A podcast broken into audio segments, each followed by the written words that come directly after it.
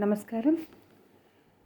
పరమశివుని దర్శించే క్షేత్రాలలో రామేశ్వరంలోని రామనాథేశ్వరుడు మిక్కిలి ప్రతీతి.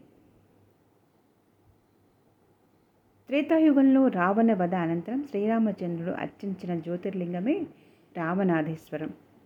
శ్రీరాముడి అర్చన కోసం శివలింగం తేవడానికి వెళ్ళిన హనుమంతుని రాక ఆలస్యమైంది. అప్పుడు సీతమ్మ తయారు చేసిన సైకత లింగాన్ని ముందుగా అర్చించాడు రాముడు.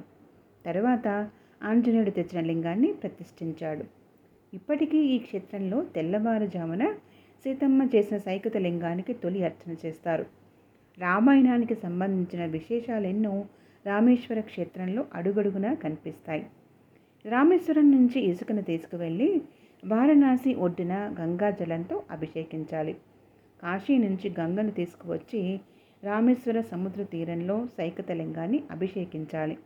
అలా రెండుసార్లు రామేశ్వరాన్ని ఒకసారి కాశీని దర్శిస్తే సంపూర్ణ యాత్ర పూర్తయినట్లుగా భావిస్తారు భక్తులు. రామేశ్వర క్షేత్రంలో ఆలయం శిల్పం గొప్పది. దక్షిణాదిన అతిపెద్ద ఆలయాల్లో ఒకటైన రామేశ్వర ఆలయ ప్రాంగణంలో అనేక తీర్థాలున్నాయి.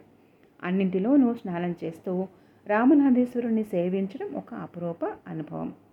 రామేశ్వరం నుంచి ఇరవై కిలోమీటర్ల దూరంలోనే ధనుష్కోడి ఉంది. పంబన్ ద్వీపానికి ఇది ఆగ్నేయ కొస ఇక్కడ నుంచి రామసేతు నిర్మాణం మొదలైంది అని ప్రతీతిగా వింటూ వస్తున్నాం.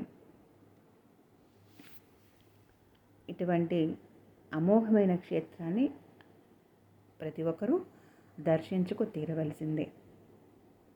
సేతు బందేతు రామేశం రామేశ్వరంలో రామనాథేశ్వరుడి దర్శనం మనందరికీ ఎంతో ఆశీర్వాదదాయకమైనది.